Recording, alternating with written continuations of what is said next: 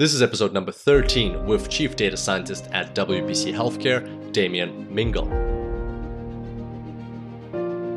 Welcome to the Super Data Science Podcast. My name is Kirill Eremenko, data science coach and lifestyle entrepreneur. And each week we bring you inspiring people and ideas to help you build your successful career in data science. Thanks for being here today, and now let's make the complex simple.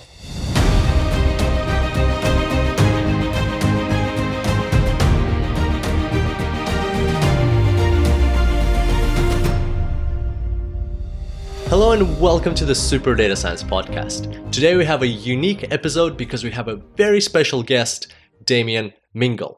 Damian is the Chief Data Scientist at W P C Healthcare, but not only that, he's also a speaker, an author, and he has been ranked in the top one percent of data scientists across the whole world by Kaggle.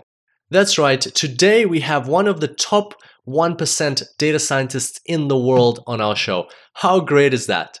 But what is even more important is that Damian, in his day-to-day role, uses data science to save people's lives. In this podcast episode, we'll discuss a case study where Damian and his team came up with a model that can predict sepsis even before people see a doctor. And that is a life-changing thing that data science can do, because when people come into the emergency room, if they happen to have sepsis, every hour counts. People can die very quickly from sepsis, and sometimes in emergency rooms, you have to wait for a long time. And therefore, Damian's data science model literally saves lives. And on top of that case study and other case studies, which we cover off in this episode, we talk about many other interesting things. We talk about how Damian builds models with ninety-five percent accuracy rates, how to use ensemble methods, how to combine quantitative data science investigations and analytics with qualitative uh, research findings of doctors and other medical practitioners. We'll talk about how to combine quantitative data science analytics and qualitative domain knowledge to come up with very, very powerful models. We'll talk about the tools that Damian uses. He'll give us his opinion on Python versus R. And also Damian will share with you his vision for the future of data science, which I personally found very eye-opening, and it will give you some ideas of where you can focus your career next. And I can't wait for you to listen to this super high-profile, yet not complicated episode. Damian really went that extra mile to break down the complex and make it simple. And without further ado, I bring to you Damian Mingle, Chief Data Scientist at W P C Healthcare. Hello everybody, welcome to the Super Data Science Podcast. Today you won't believe uh, who is on the show. With me I have a very special guest, Damian Mingle uh, from W P C Healthcare in Tennessee. Hello Damian, how are you today? Hey there, how are you? I'm doing well, thank you. Thank you very much. Um, so Damian, for those of you who don't know, Damian is uh, the uh, head data scientist at W P C. P C or Chief Data Scientist at W P C Healthcare, which is an organization which combines data and healthcare. And also, Damian is ranked uh, in the top one percent globally by Kaggle as a data scientist. Um, Damian, very great to have you on the show today. Could you tell us a little bit about uh, what W P C Healthcare is all about? Sure, absolutely. We um, at the end of the day, uh, in healthcare, we are interested mostly in assisting in the clinical side of the house, financial side, and the operational side. Um, so it's really more in the comprehensive aspect of that. So not necessarily just one component of those three, but actually trying to bring all that together. And we do that uh, using data integration and data science. Uh, very interesting. And so uh, is this like a just a medical facility that uh, treats uh, patients? Or like, so are you more of a B two C company, or do you work with other uh, clinics as well and you supply the data to other clinics? Right. That's a good question. So we actually work with uh, hospitals or acute setting and then post-acute setting. So the kind of the sickest of the sick, uh, and specific like skilled nursing facilities, uh, things like that. We also work with groups that bundle services together, like an anesthesiologist group maybe. Um, so we do work in, in those areas. And we've been seeing, so it's mainly on the healthcare provider side. However, Uh, over the years, it's been increasingly becoming more interesting on the payer side. So the insurance, health insurance, uh, has it been become more interested in the in our approach and how we're solving a lot of these healthcare problems. Oh, very interesting. Definitely, how um, insurance would be interested to get more data to create the policies policies more correctly, I would imagine. And um, what about your role? What is uh, your role as the chief data scientist at W P C Healthcare? So it's it's kind of interesting. Uh, I kind of wear all hats, and, and, and that's okay with me. I mean, um, uh, I do everything from uh, you know creating visualizations, trying to basically build context for an end user. Um, I might create targets, so it might be that we're trying to blend some data sets together, and I kind of get into, okay, this is how we would we would create this variable, so we can create a model around it. We do the mo- I do the modeling aspect, um, and also um, more and more these days, I'm crafting uh, write-ups, doing presentations uh, or publications, and it probably has a lot to do with the amount of time that I'm spending more and more in front of the client. So we've had to. I've had to leverage technology quite a bit so that I can be kicking off models in the morning, letting them compute while I'm in a meeting, and then come back and reviewing results and that sort of thing. Um, but it, in that's that's really my day-to-day. Uh, we have a few uh, people on our team here, some PhDs and such, um, that contribute wildly to our our success. Uh, and it's always fun to kind of get trapped uh, in about a, you know in a room for about an hour and just have a good think tank kind of conversation. Um, so that's kind of my my role here. Um, we're just in charge of really trying to extract knowledge out of the data for our clients. Mm, that, that's fantastic. And I was I was about to say that uh, that sounds like a lot of work for one person, uh, and uh, you must have a team. How big is your team? We have probably, I mean, hardcore data scientists, I would say two other besides myself. Um, there are other aspects of that where we might offload some of the data munging uh, to our more technical side, um, and there are three people there. Uh, we also have some domain experts for various things. So the fortunate thing for me is I have this kind of core team, but I'm able to kind of put my hands on other people in other departments and really kind of grow my team pretty quickly if I need to on a particular problem. Oh, that's very nice to have that flexibility, and at the same time, uh, people are not uh, just left doing nothing. They're just ad hoc doing uh, data science when, when it's needed. Very, very interesting. And uh, could you give us a couple of examples of um, what kind of data science do you do? Like, I'm assuming mostly it's modeling or some machine learning. Uh, could you give us some examples, please? Right. So uh, we might have um, a situation where a client says, hey, I'm really interested in scheduling uh, for make sure I have the right amount of coverage, and primarily because they may have um, as needed consultants that fill a gap uh, for a particular pr- healthcare provider.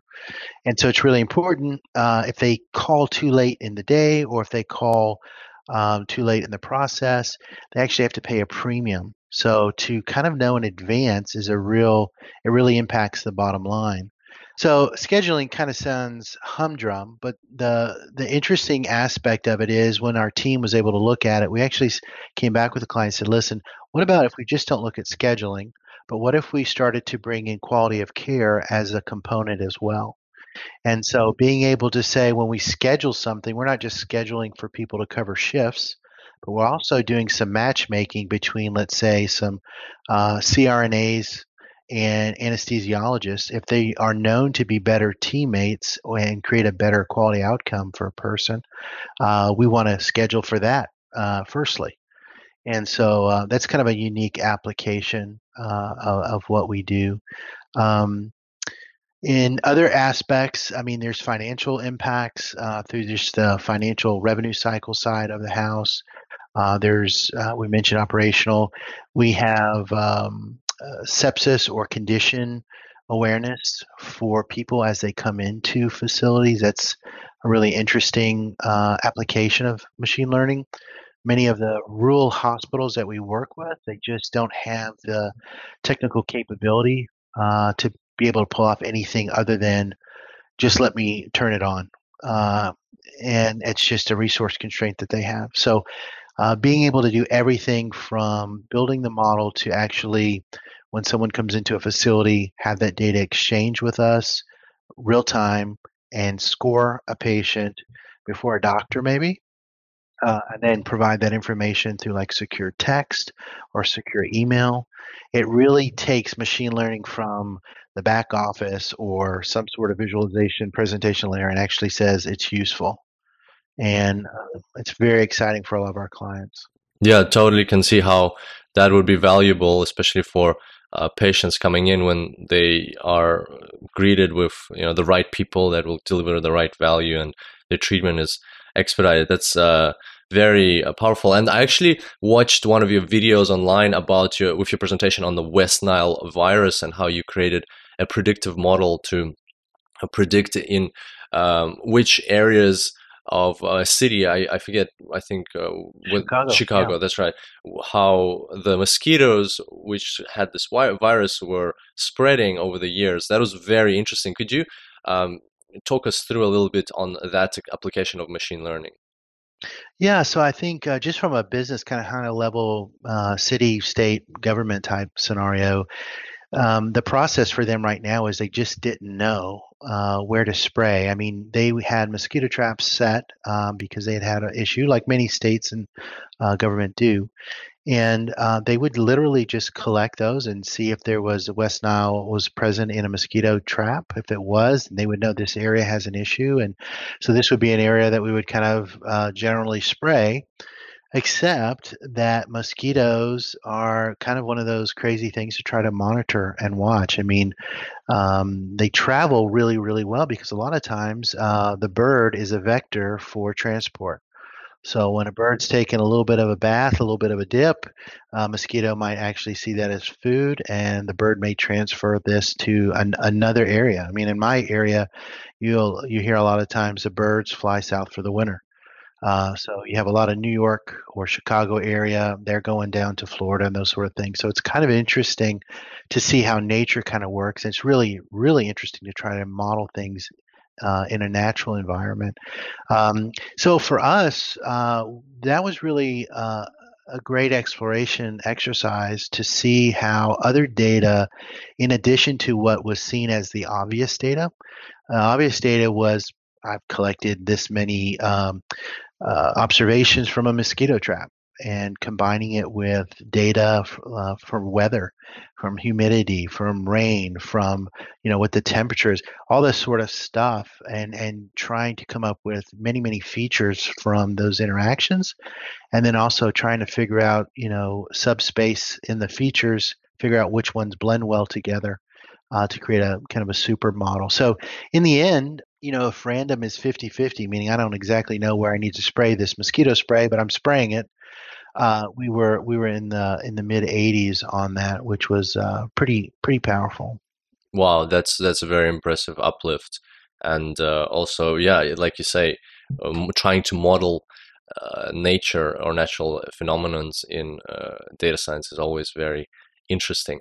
And what kind of uh, techniques did you use in this specific case, if you're able to disclose that information? Yeah, so a lot of it is uh, just trying to understand um, what interactions occur on the data. So for us, I mean, um, if you take uh, information gain, just what's the mutual information, uh, kind of the uncertainty in a field, and you take all those variables, in general, in that case, you know, what are the, what are the top ten?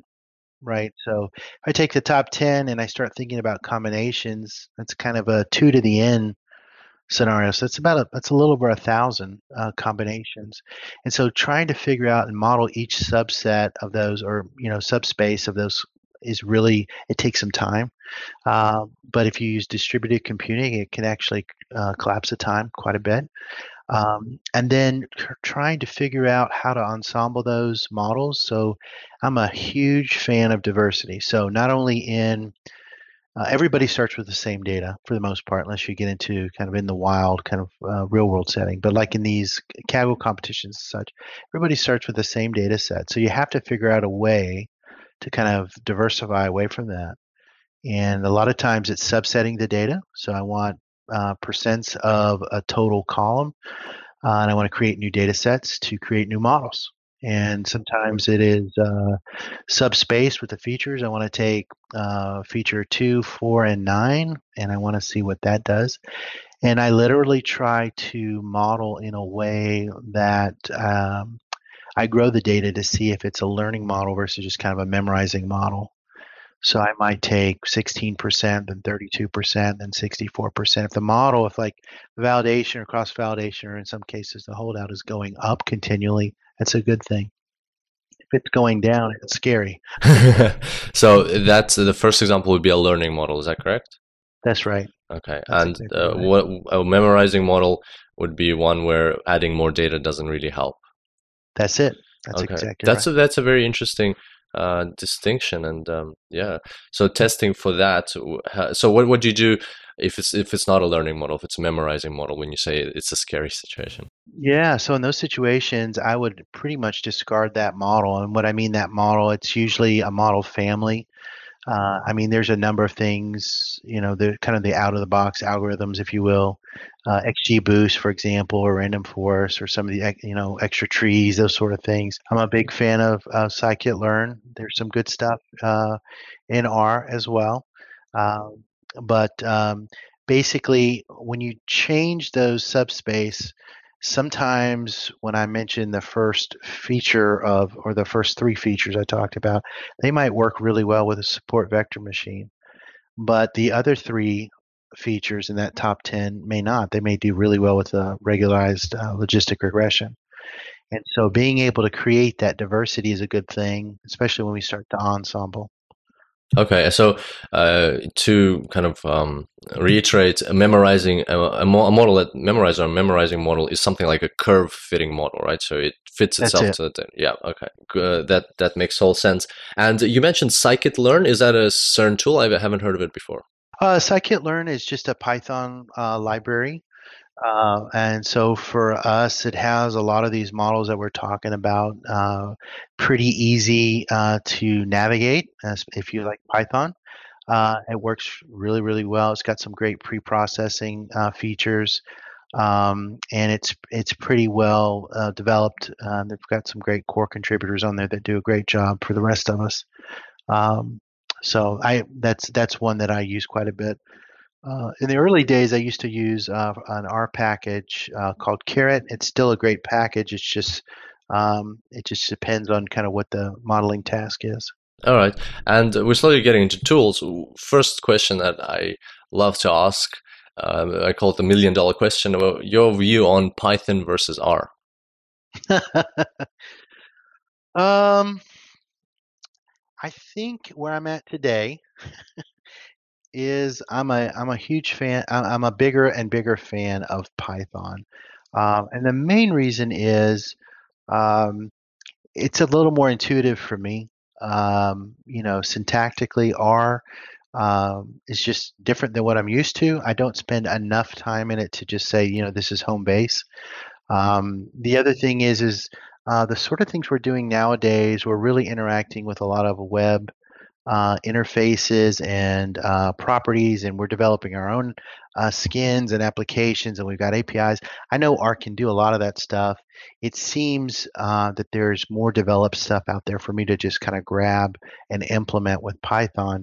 Uh, I think because it's such a general purpose language uh, that it just allows me to be more productive. I'm a very nuts and bolts kind of guy, uh, probably not the kind of purist I should be. Uh, but, um, you know, for, in my context, we're a very small organization, so I can't, I can do anything I want on my free time, but when I get into the office, I have to be productive. Totally. Totally appreciate that. And so what would your advice be for somebody just starting out into the field of data science? Should they uh, learn both, or should they just focus on Python and uh, don't worry about R? I think learn both is a great uh, solution. I can't tell you the number of times I've read a paper uh, and it's written in C plus plus even. Uh, and you go, oh boy, what do we, you know? And so just having uh, familiarity with it, I don't want to have knowledge not available to me just because I know only one language. I want to make sure and, and, and use as much of it as I can. And we do. I mean, we use a lot of, I don't say a lot, but we use R in, in a lot of what we are doing.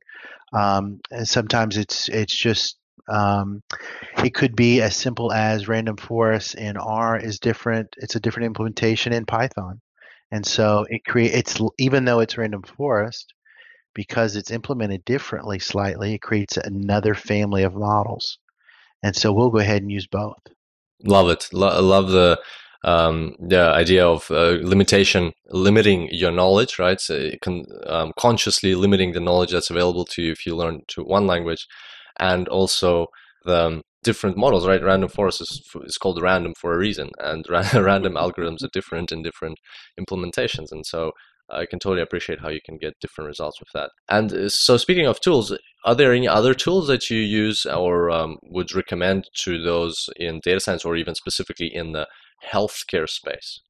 That's a good question. I'm going to talk about a, uh, a dirty data science secret. I don't know how many people uh, would agree with this, but one of the tools I use is Microsoft Excel. Wonderful. um, it's a good standby. It's good for rapid prototyping type stuff. I mean, I'm not, I'm not crafting algorithms in there, but sometimes even for me to do pandas work, uh, you know, it's easier for me to type a little bit versus having to type three or four lines of code just to come up with the same sort of thing. Um, there's some limitations, obviously, and so uh, I will quickly move over to pandas. But if I'm just trying to get a cursory look, sometimes uh, I find myself spending probably about fifteen percent of my time in Excel. I use Tableau. Our team uses Tableau. Uh, for us, we look at, we like Shiny, for example. That's an R type scenario. Um, It's very nice. Um, for us, we just need to be able to be productive. And um, we use Tableau. We've gone through stages on Tableau. Uh, we like to prototype in Tableau.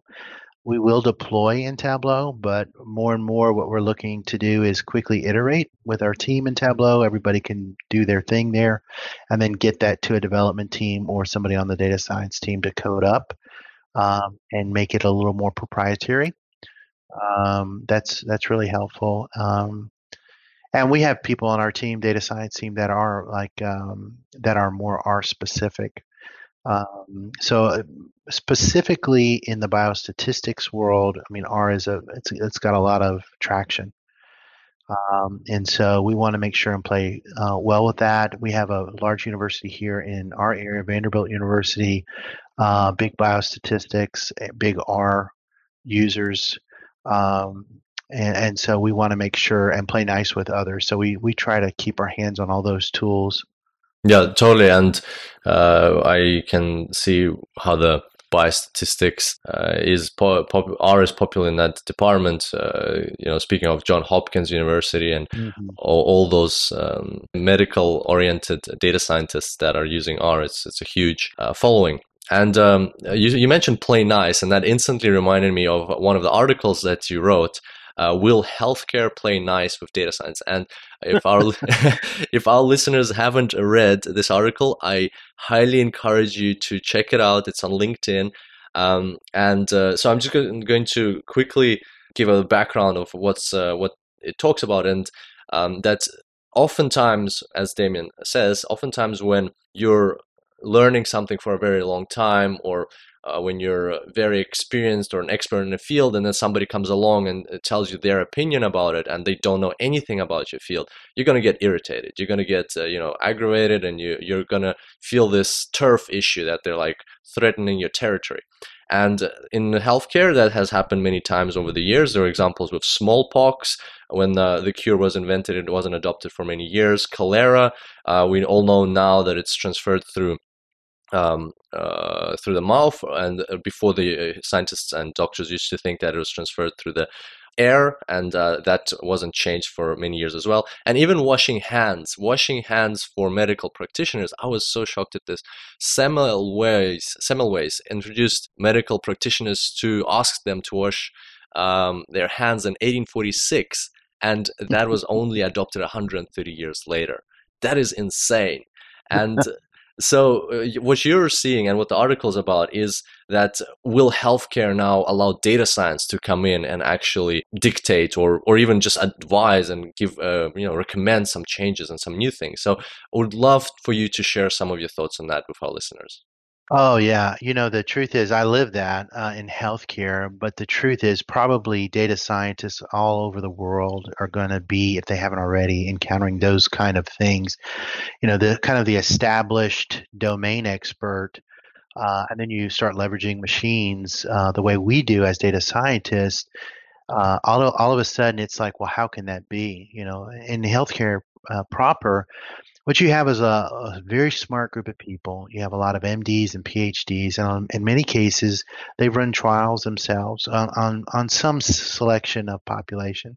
Some folks, uh, individuals actually start mining literature, right? They'll do twenty-five, thirty years of literature review, and they're going to boil down everything to four or five rules. And this is, uh, like, say, in the case of sepsis. These are the four or five ways we're going to identify sepsis. Well, everybody that's probably listening uh, to this podcast would, would agree there's more nuance than four or five rules. Yeah, totally. And, and, and, and so when when you come at it from that point of view of nuance and not these kind of static rules that were established twenty, twenty years ago, uh, and, and keeping in mind that population shift occurs, right? The uh, you know, people change, people get older, people die. Same thing for providers of care. Um, they get smarter. Some of them are brand new. Nurses leave. You know, all this sort of stuff is happening underneath the data, and if you don't take that into account, people kind of uh, don't appreciate that for the most part. So, in the healthcare setting, uh, we have spent probably the last fourteen months in that dance of what is um, what is helpful, what is seen as a threat. Um, explaining what machine learning is and what data scientists do, how we use data, why we would ever want to create bigger and bigger contexts with data outside the four walls of a hospital, all these sorts of things. I mean, uh, we the sepsis model um, that uh, we've deployed actually doesn't use any clinical values. So I never get any white blood count. I don't have any blood drawn. I never know what the heart rate is or the respiratory rate, but yet we still have a very, very high in the mid nineties uh, area under the curve. Wow, uh, that is so impressive. So, you know, when you talk to a doctor about that or a physician, if they don't understand that we're better together, so we, we try to have the conversation of, uh, and I could say this on this podcast, we want to have an ensemble, right? We want to, we know we're never going to see, we don't see these patients. We're in Brentwood, Tennessee. So we don't see these patients. They are there. They're seeing them for real. And so they're having a modeling uh, aspect. And now what we're talking about is our machine has got a modeling aspect too. So we do well, both of us do really well. What's interesting is because of the diversity of the models, the physician, and then our machine learning algorithm, we actually have a setting where we have an, or I should say we have an opportunity to blend those results. And when we blend those, we get so high. I mean, it's like ninety-eight percent accuracy uh, or area under the curve, if you will, between both parties coming together. So it's kind of like um, machine learning and uh, providers of healthcare coming together. We're, we're trying that conversation because uh, it's still scary. Uh, I, I mean, I recently read an article that said anybody who's touching machine learning or artificial intelligence should be charged uh, an artificial intelligence tax. That money should go into a bucket to help all the people that's going to put them out of out of a job. Oh, wow. And, that, and that's just, that is such hyperbole. It's out of this world. But at the same point, I do think it does say to the rest of the world, you know, it's time to get into some higher order thinking where we can and let the machines leverage what they're good at. That's that's fantastic. And uh, I agree with you on that one, that example of the tax. That's uh, uh, I can understand how people would think that, but, you know, that's one of those things that just slows down progress and keeps us where we are as a civilization. Right. And uh, I, I love the example of qualitative, uh, if I if I may call it that, qualitative plus quantitative. So you've got the mach- machine learning as quantitative modeling, and then you've got the doctors who you, may have their own approaches, but we'll call it qualitative because it's less quantitative. But, you know, when you combine the two, and as you say, you leverage this diversity, you create ensembles, um, and you don't just, you know, focus on one role, but you leverage these different approaches. Ninety-eight percent accuracy, you know, if if some of our um, previous um, podcast guests, you know, they, like uh, create models for banks and so on, if if a bank could get a ninety-eight percent accuracy, they would they would pay a lot of money for a model like that. Um, and uh, so would you have, uh, through all of your experience of um, speaking with um, people who have this sense of a turf issue, that, you know, you're invading their space, that data science, you know, maybe is something new to them, through all of your experience of exploring this and, uh, you know, getting getting the results, but going the hard way, actually um, fighting your way through to get data science into these uh, fields, what would your tips be for somebody who's starting out? Because as you mentioned correctly, every data scientist, not just in healthcare, but everywhere, we experience this pushback. So what would your tips be on um, going around that, fighting that, or, you know, finding your way to actually fulfill your role? You know, I, I think a lot of it would come down to just try to, as passionate as we are, right? There's a certain level of expertise that we have that we feel like maybe we can't explain because it's just so intuitive. Some of us may uh, have been doing this for a year or two, three years, five years or, or longer. And so um, it, it's kind of hard sometimes to sit across the table and have somebody with a very strong opinion who's quote analytical, but for whatever reason, we're not connecting on this data science issue. Um, so what I've had to try and train myself to do, and sometimes I do it better than others uh, some days, but um, is really try to understand, keep asking questions. Why? Why would they be saying this? You know, why is it that they're saying they already do uh, analytics? Maybe what we need to do is ne- negotiate terminology. What let's talk about what analytics is. And when when you kind of step into that in a non-threatening way, let's just say, what do you mean by da- analytics? Um, you might soon find out they're talking about business intelligence reporting. And it's not forecasting, really. It's not predictive. It's not simulation or anything like that. And so when you do that, we can say, oh, I see what you're saying, of course. And, and being able to kind of talk about retrospective and prospective and the differences and how you you feel like you've obviously got to have that kind of support from a retrospective first and that sort of thing. The other thing is, is I'm learning more and more to try and bring Um, smaller problems into an organization where we can get some quick wins fast.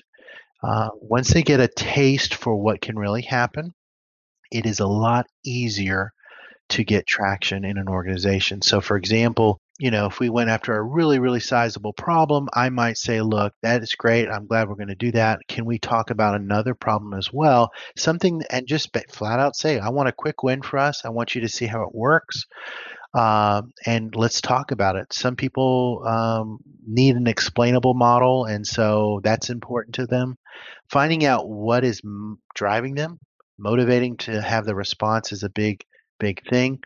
Um, we found in the case of healthcare, um, you know, think about how long a physician goes to school, right? And then you come in and say, I've got a model. I just started up five minutes ago, and it can predict pretty close to what you can predict. Totally, yeah. That that crushes. It would crush my spirit, right? Um, but it's really not a fair comparison. And so, trying to get them to help make those distinctions obvious and keep machine learning in certain aspects of the business where they don't necessarily want to be in. So, for example, a lot of them hate putting data entry, a physician putting data entry into an electronic medical record. And so if a machine can help in those areas and give them more time with their patient, that's a good trade-off. And so just kind of coming alongside those kind of things. But um, the the best thing is to just be a persistent listener, less talking, uh, and, and really listening to what it is that might be motivating them. That's uh, that's some solid advice. And at the end of the day, when we think about it, like machines can improve certain areas and, you know, certain like si- significantly improve certain areas. But at the end of the day, patients want that come into the uh, facilities. They want that human interaction. They want somebody to talk to them. They want somebody to, you know, listen them out, to hear them out. We're not at that stage yet of our Uh, development as as humans that we're comfortable, completely comfortable talking to a machine. Like personally, I would go into a healthcare facility. I would much rather talk to a doctor who can, you know, understand me, empathize with me, uh, and things like that. So there is always going to be space for doctors. And as you say, if we can reduce the amount of time they spend doing those things that they don't love, as opposed to actually delivering value and uh, sitting with those patients, then that, I think that's an advantage of machine learning. And just to sum up the, the three things that you pointed out there for as tips for our listeners who are facing these situations. So try to be non-threatening and uh, try to walk in the shoes and be very understanding of the person that you're speaking with, the stakeholder.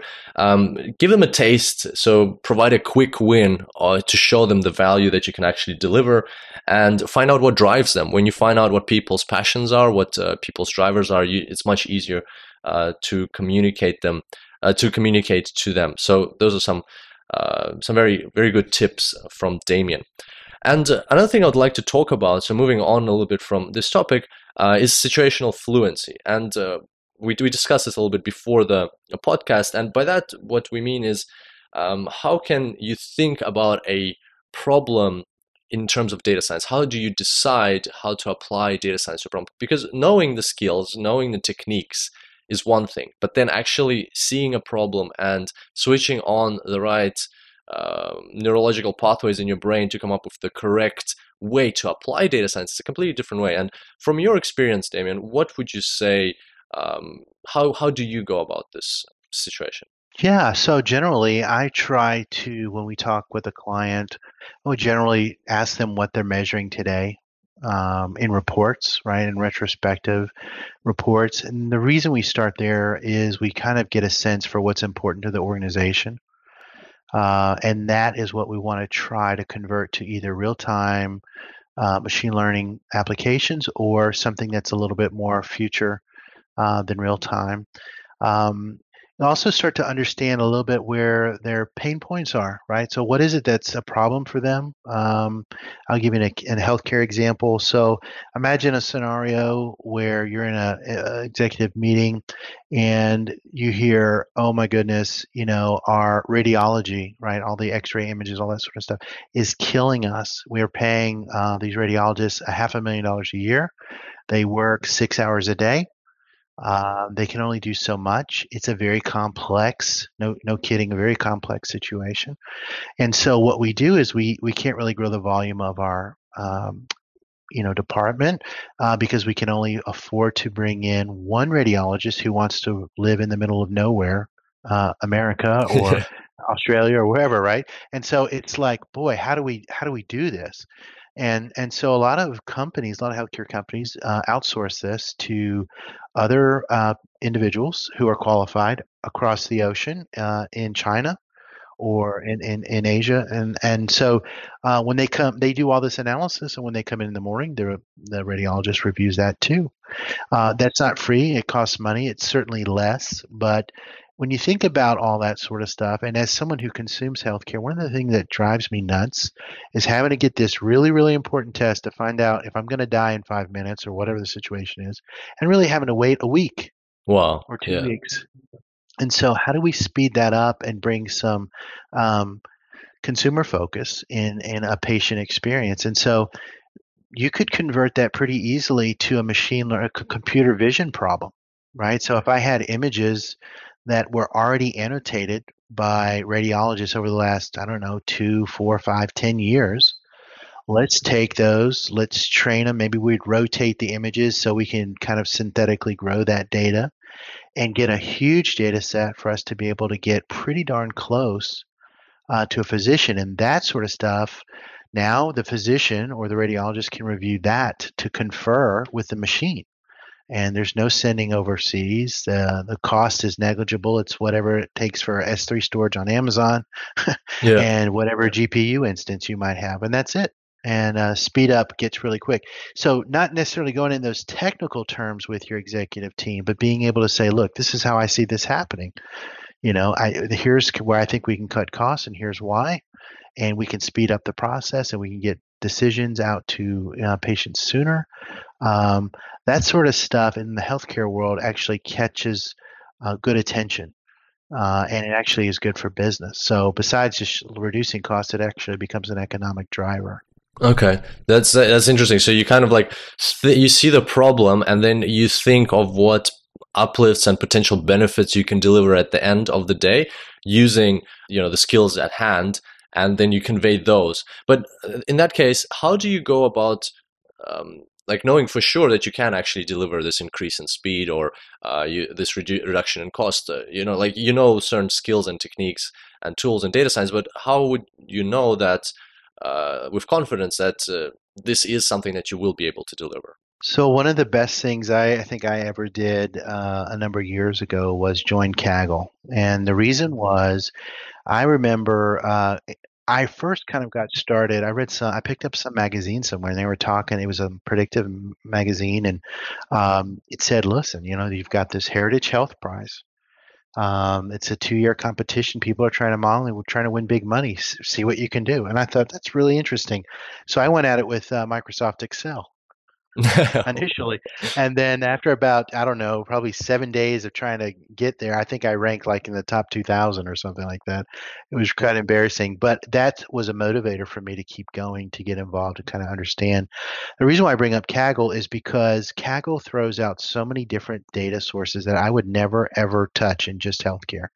So I've done uh, classification for bioacoustics, for sounds, birds in the wild, and everything else, right? It's whales and retail and all sorts of stuff. The reason why I find that valuable is because you're not just, you're learning at so many different levels when you're on a Kaggle competition. One is you're being exposed to new techniques and diversity, right? There's people all over the world trying to solve this problem. What questions are they answering or asking and answering? And how does that impact my learning when I go out into the, the workforce? The second thing is, is when I started uh, really getting into it, I remember being in uh, some of these board meetings, and in the early days, it was just I knew what I could do, right? And until someone basically said, hey, we think this is a data science thing, it was on me to just sit there and just know what I can do. And that was really not so fulfilling. Um, but when I started to understand, I, I would hear a problem, and I'd go, oh, that's a lot like that bird competition that I was in. And uh, that's interesting. That's a lot like that retail. I was trying to forecast people coming back to make a purchase, and you start kind of understanding how this, how the world works. I don't exactly know anymore, but I think they have about a hundred different competition data sets out there. I know they're adding more and more data sets to open data, uh, which is great. But just getting exposure to that, that's going to build the confidence. That's going to, because you're going to know it works. You're going to see somebody get paid twenty-five, fifty, a hundred and fifty thousand dollars. They're not going to let loose of that money unless they know it works. And so, being able to drive that back into what you do every day, I think, is a huge win, and it's it's a great way to learn. Yeah, totally fantastic, and I completely agree with you. The like Kaggle is a fantastic source of uh this exposure to hands-on experience, and hands-on experience in itself is a crucial component of becoming a successful data scientist. One thing is to go and learn the tool, go and learn, you know, R or Python or Tableau or something else, learn the techniques as well, but that is a completely different story of taking the apply the knowledge that you have and applying it to real world data sets and case studies, and to understand how to use that. And moreover, not just once, not just twice, but continuously doing that. Because if you don't uh, continuously uh, use uh, or find ways to apply your knowledge, you're not going to be on the cutting edge of data science. Data science is evolving so quickly and moving so rapidly that you're going to fall behind, and you need a way to test your knowledge, a way to find new ways, uh, techniques and methodologies, and see how they're applied in the real world. So definitely uh, case studies and real world examples are very handy. So uh, for our listeners, Kaggle is a great place to go. Uh, there are other places you can find um, data sets online to practice with those. Uh, also, if you're a part of Super Data Science, we have case studies there. So we focus on that as well, on um, uh, providing the real world examples, because it is so, so important. And so I've got a couple of very interesting questions that uh, I would really love to ask you, because uh, you have so uh, such a broad experience in data science. And the first one is, what's the biggest challenge you've ever had as a data scientist?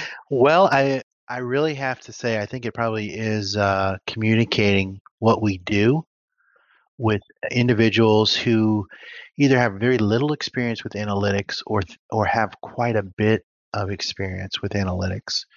Um, I know just this week, um, I got some questions from a client of ours. They have a statistician, um, and the questions were really good questions. But the issue became, um, it was a little less about statistics proper and more about what we know as, you know, data science, right? So there's this, uh, this programming element. Uh, of course, there's the math and the stats. But, you know, how does this all relate to healthcare, and how do we know we have a good model and those sort of things? And so I'm constantly trying to, I constantly think about ways, new ways to try to communicate what it is we do in a, in a specific task uh, and make it relatable. Uh, analogies are work really, really well. Um, it's just such a kind of a new and emerging thing for a lot of businesses. Um, some people uh, think that if they take the b- business intelligence door plate off the department and they just put data science, you know, they have a data scientist team, and it's it's not that way. We know that it's a, there's a real approach to data science, and so um, explaining that three-legged stool is uh, is is really really complex for a simple. As it should be, but it, if you think about it, when someone at, when you look at a beautiful, you know, sunset, it should be really easy to describe, but it's actually quite hard. And in the same way, that's how I view data science when we talk with other individuals. Oh, fantastic! Now, now it totally makes sense why you wrote that article, how to explain data science to someone non-technical, um, and uh, yeah. So our listeners, if you Uh, haven't seen that article, definitely go and check it out on LinkedIn. Damon actually has quite a few articles and um, v- very interesting reads. So this one is called How to Explain Data Science to Someone Non-Technical. Uh, if you ever face that same problem, uh, you'll pick up some great ideas from there. And uh, next question is, what is a recent win you can share with us that you've had in your role, something that you're proud of as a data scientist? I think the thing that uh, I'm probably most proud of uh, to date is um, this kind of condition awareness module. Uh, it's a sort of a platform that we've created, and it's what I like about it is it's taking uh, as as kind of a first case a three thousand year old problem which has been really really difficult to solve for, and that is the the sepsis. Uh, situations. Just, I mean, you, we just published an article, uh, and it's and it's basically a review of just the very definition medically, what it means to be septic. Um, there's people that argue about that uh, on a very grand scale, and so if we can't identify what the truth is, um, it's hard to identify anything at all.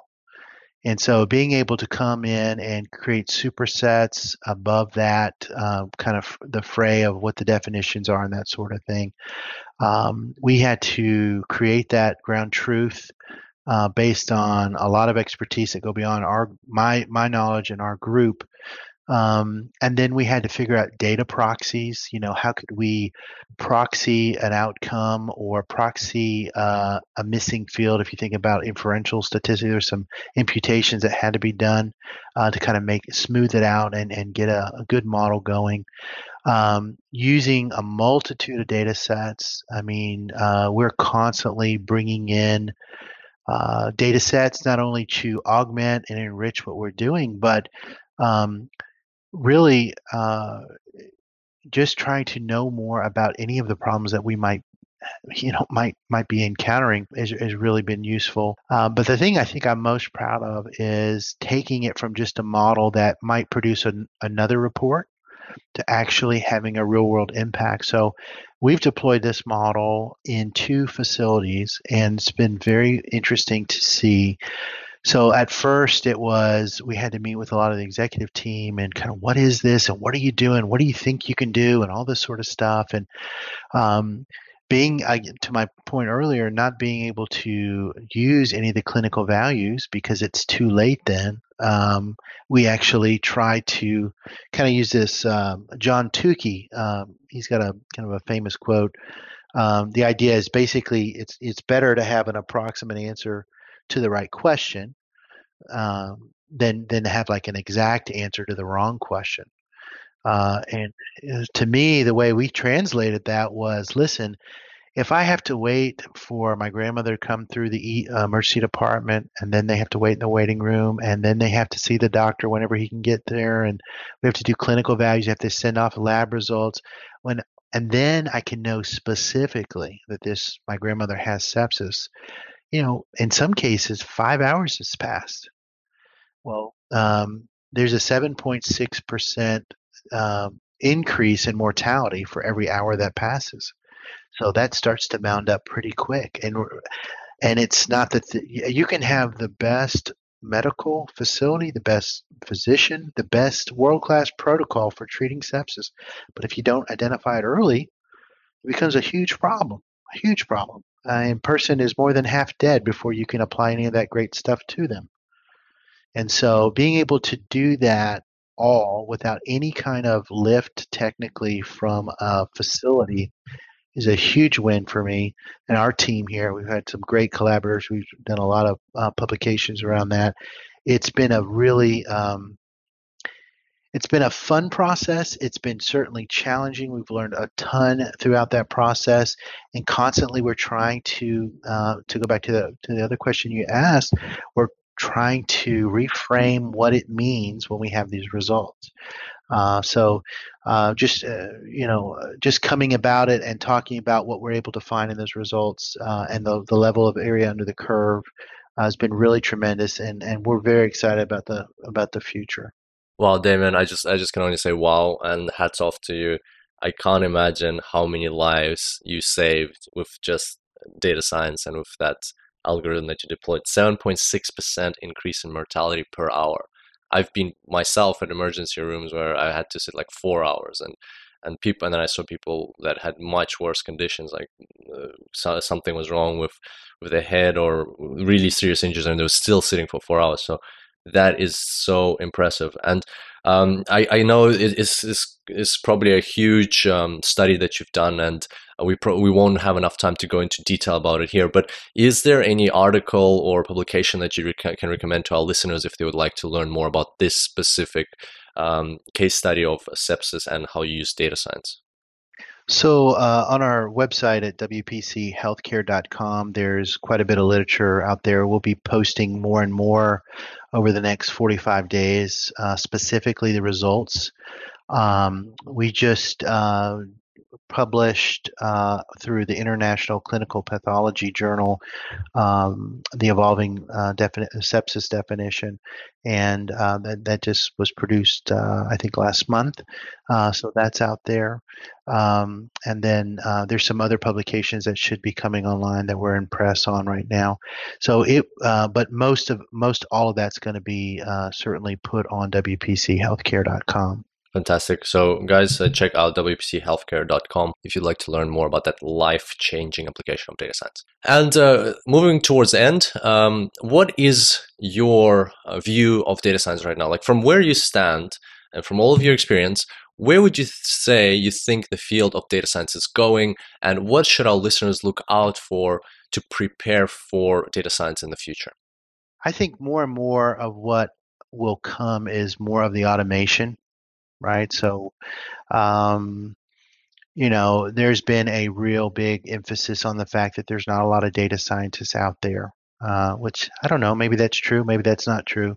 But at least that's what the media is saying. And so there's this scarcity, and there's a need to create some synthetic or artificial data scientists. And so some of what we do can be automated, absolutely. Um, and so I think we'll see more of that come into our Uh, wheelhouse, if you will, and that could be a good thing. Uh, it's much like if we if we kind of take our own medicine, like we were talking about with the doctor. Maybe there's some things we don't necessarily want to do in data science, and there's other things that we're interested in doing. Um, I think there'll probably be, you know, three major things that'll show up in the next, I would call it maybe five years. One is can you can you know as as as a way to kind of prevent kind of being automated out of data science. I think you'd have to think along the lines of, can I convert a business problem into a data science problem? I mean, right now, if you think about I B M Watson and some of these other big kind of cognitive platforms, they're really great, right? It's really exciting times. But there's there's a couple hangups. One is if you can't get the data to them, they can't do any of that stuff, And so figuring out how to get to your data, that's become, that's the new bottleneck. Uh, it's not crunch time on the numbers and that sort of thing. So that's, that's going to be an interesting thing uh, to kind of overcome. You know, the other thing is, is trying to create targets. So we talked about creating uh, data science solutions from business problems. If you don't know how to create a target, something you want to predict that's not obvious, I think that you will have a difficult time in the future with data science. I think that'll become, I, I really think, and even in a meeting on your own, uh, depending on what your role is with the company, thinking through how would I make this a data science problem is a good um, mental experiment that you can do. You never have to share with anybody, um, but it's a way for you to start doing some brain training on how to think machine learning in the world. And that's very, very powerful. If you can't implement these data science solutions, I think that'll be another struggle. The, the third one, which I think is going to be everybody's future field day, uh, if you have the I B Ms of the world and some of these other data science uh, players come in and, and they start automating, that it's going to set everybody's floor at, let's call it eighty percent area under the curve. The new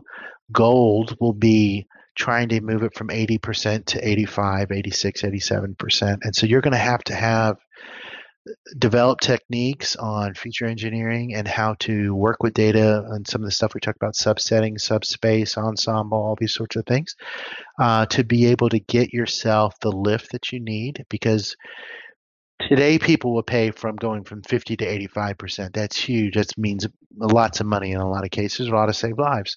Uh, in the future, I think you'll see those margins sh- shrink, or those percents shrink, but they're still going to want to pay for them.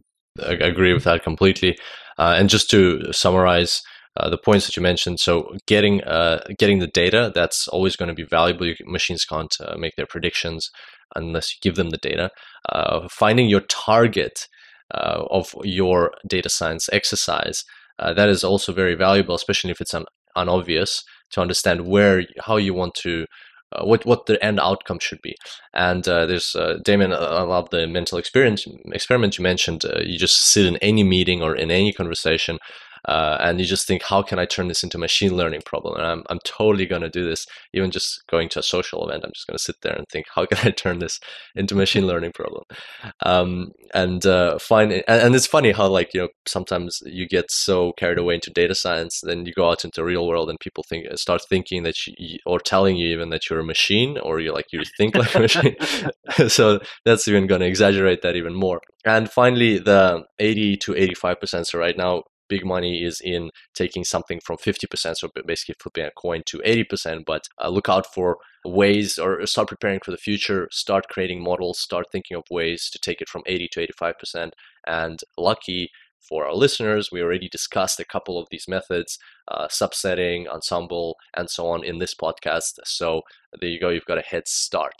And um, so thank you so much for coming on the show. Uh, how can our listeners contact you or follow you or follow your career or read your articles if uh, they would like to know more about uh, what you're up to in the world? Oh, yeah. No, uh, LinkedIn is a great place uh, to connect with me. I uh, usually post quite a few articles out there. Love to make connections with uh, data scientists or people who appreciate data science all around the world. Twitter is another uh, another place. So that's just damian mingle dot com, or excuse me, Damian Mingle. And then, uh, of course, W P C healthcare dot com is great. And then, of course, uh, if people want to reach out via email, they're more than welcome to email me, d mingle at W P C healthcare dot com. Be happy to start up a conversation.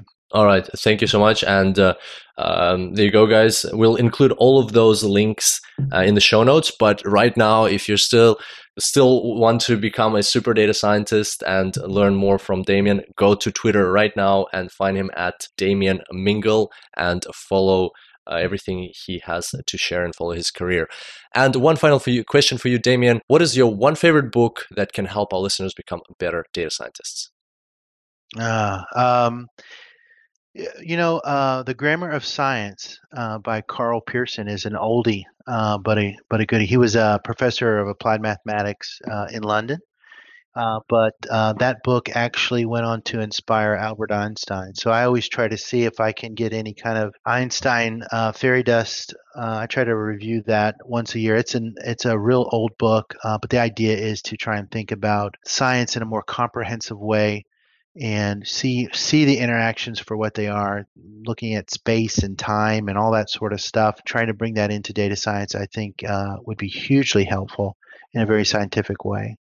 Oh, fantastic. Anything that inspired Einstein is, uh, is definitely going to be a good read. So uh, guys, pick up Grammar of Science when you have a chance. It might inspire you to change the world. All right. So thank you so much, Damian, for coming on the show. Really appreciate you taking the time and sharing this with our listeners. This has been a tremendous experience, and you have delivered so much value to us. Thank you so much. Thank you. My pleasure. So there you have it. That was Damian Mingle, Chief Data Scientist at W P C Healthcare. Super exciting episode. I hope you learned a lot, because personally, I learned so much from Damian. The most impressive by far was the application of data science to actually save lives. This has been an eye-opening experience for me to witness firsthand that there are people out there that not only deliver business value and other types of values in the world using data science, but actually save people's lives. When every hour counts, when every minute counts, data science can come in and be that little difference that will help a person stay alive.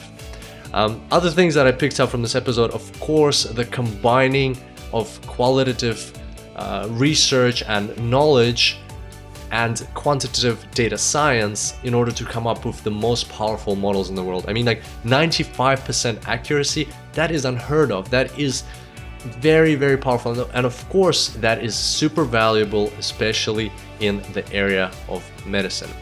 And I was also intrigued by Damian's view of the future of data science, where creating models with eighty percent accuracy is going to be normal. People are going to want models with eighty-five percent accuracy, with ninety percent accuracy, with ninety-five percent accuracy. So looking into advanced modeling techniques such as ensemble methods and combining qualitative and quantitative data and other methods we discussed in this podcast is definitely a worthwhile exercise. So there you go. Uh, make sure to look up Damian on uh, Twitter. Uh, his Twitter handle is at Damian Mingle, spelled at D A M I A N M I N G L E. And uh, follow Damian so you can get his latest articles and news and see what he's up to in the world. Also visit w w w dot super data science dot com slash thirteen to get the links and show notes for this episode. You can also download the transcript, and also you'll get uh, Damian's uh, LinkedIn U R L and some of his other articles that we discussed in this podcast episode. And uh, I really appreciate you. Thank you so much for following the show. Can't wait to see you on the next episode. And until next time, happy analyzing.